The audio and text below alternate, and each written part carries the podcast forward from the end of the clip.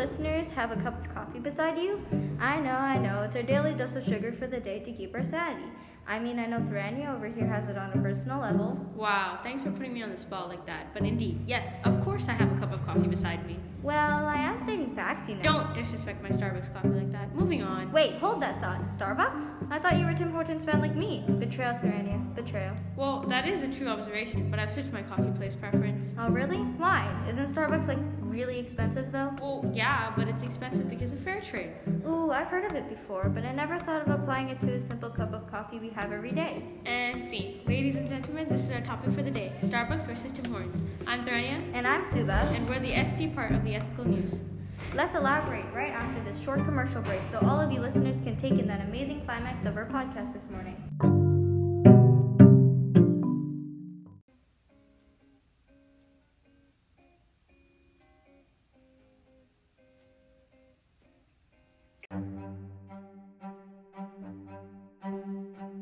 Is it too late to have a cup of coffee with the best creamer on the earth? Of course not. Ooh, are you talking about ST Creamy Land? There we have it. Give it a try and you'll be fried. ST Creamy Land, yay! I've always been a huge fan of cream and coffee. I've tried many, but this is the best I've come across. Not only do we have the classic and original creamer, but we also have unlimited amounts of flavors like raspberry, blueberry, mango, hazelnut, dark chocolate, milk chocolate, and caramel wonderland. Right. Like who wouldn't want to buy our unlimited, crazy, and unique flavors? It's even fair trade certified. You aren't just purchasing your favorite flavor of amazing creamer and making your coffee 10 times better, but you're also making sure that enough money is sent to amazing workers. Email us at stcreameryland at gmail.com and you will get your unlimited favorite flavors.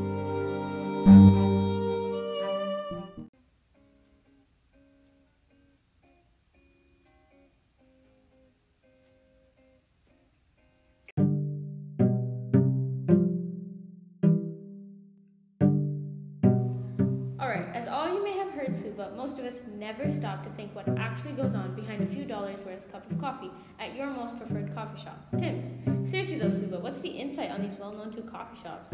Alright, fortunately, we won't be exposing anyone, but the CEO of Tim Hortons has stated that he's found an alternative. Which is Thorania Shush Don Shore, aka CEO of Tim's. has stated in the Globe and Mail interview that he wants to connect with his coffee suppliers and has provided 16 million to his workers. In an interview shared, it was proved.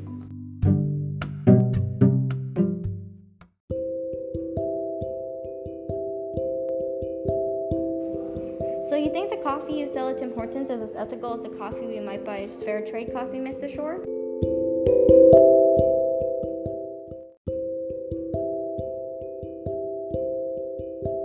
Oh, absolutely. We work with our coffee suppliers very much in terms of what we expect in terms of the sourcing and so on. At this stage, the amount of coffee that is available to us through the project areas is very small, but in terms of the benefits to the farmers, it's there, whether they sell it to us or to someone else. My long term goal with it would be that this type of initiative not be a Tim Hortons initiative, but it becomes an industry initiative, and that we would thereby touch a lot more of these farmers who really do need our assistance.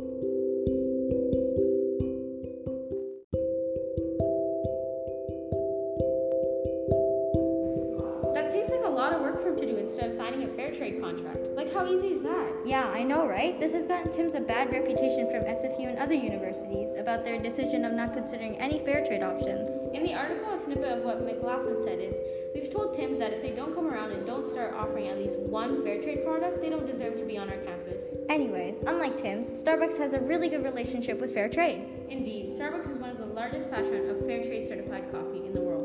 They have been in partnership with fair trade for around 40 years. It's the reason why Starbucks is so expensive.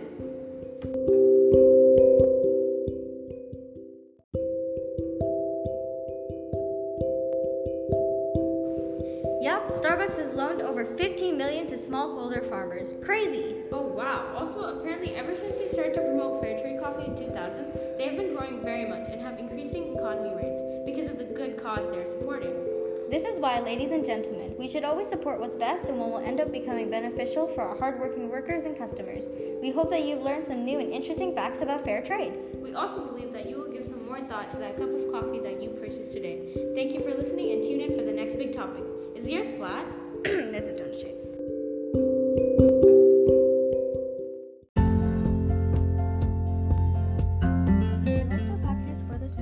Make sure to subscribe to ST Ethical News and to like and share our podcast to spread awareness about how you should also support fair trade.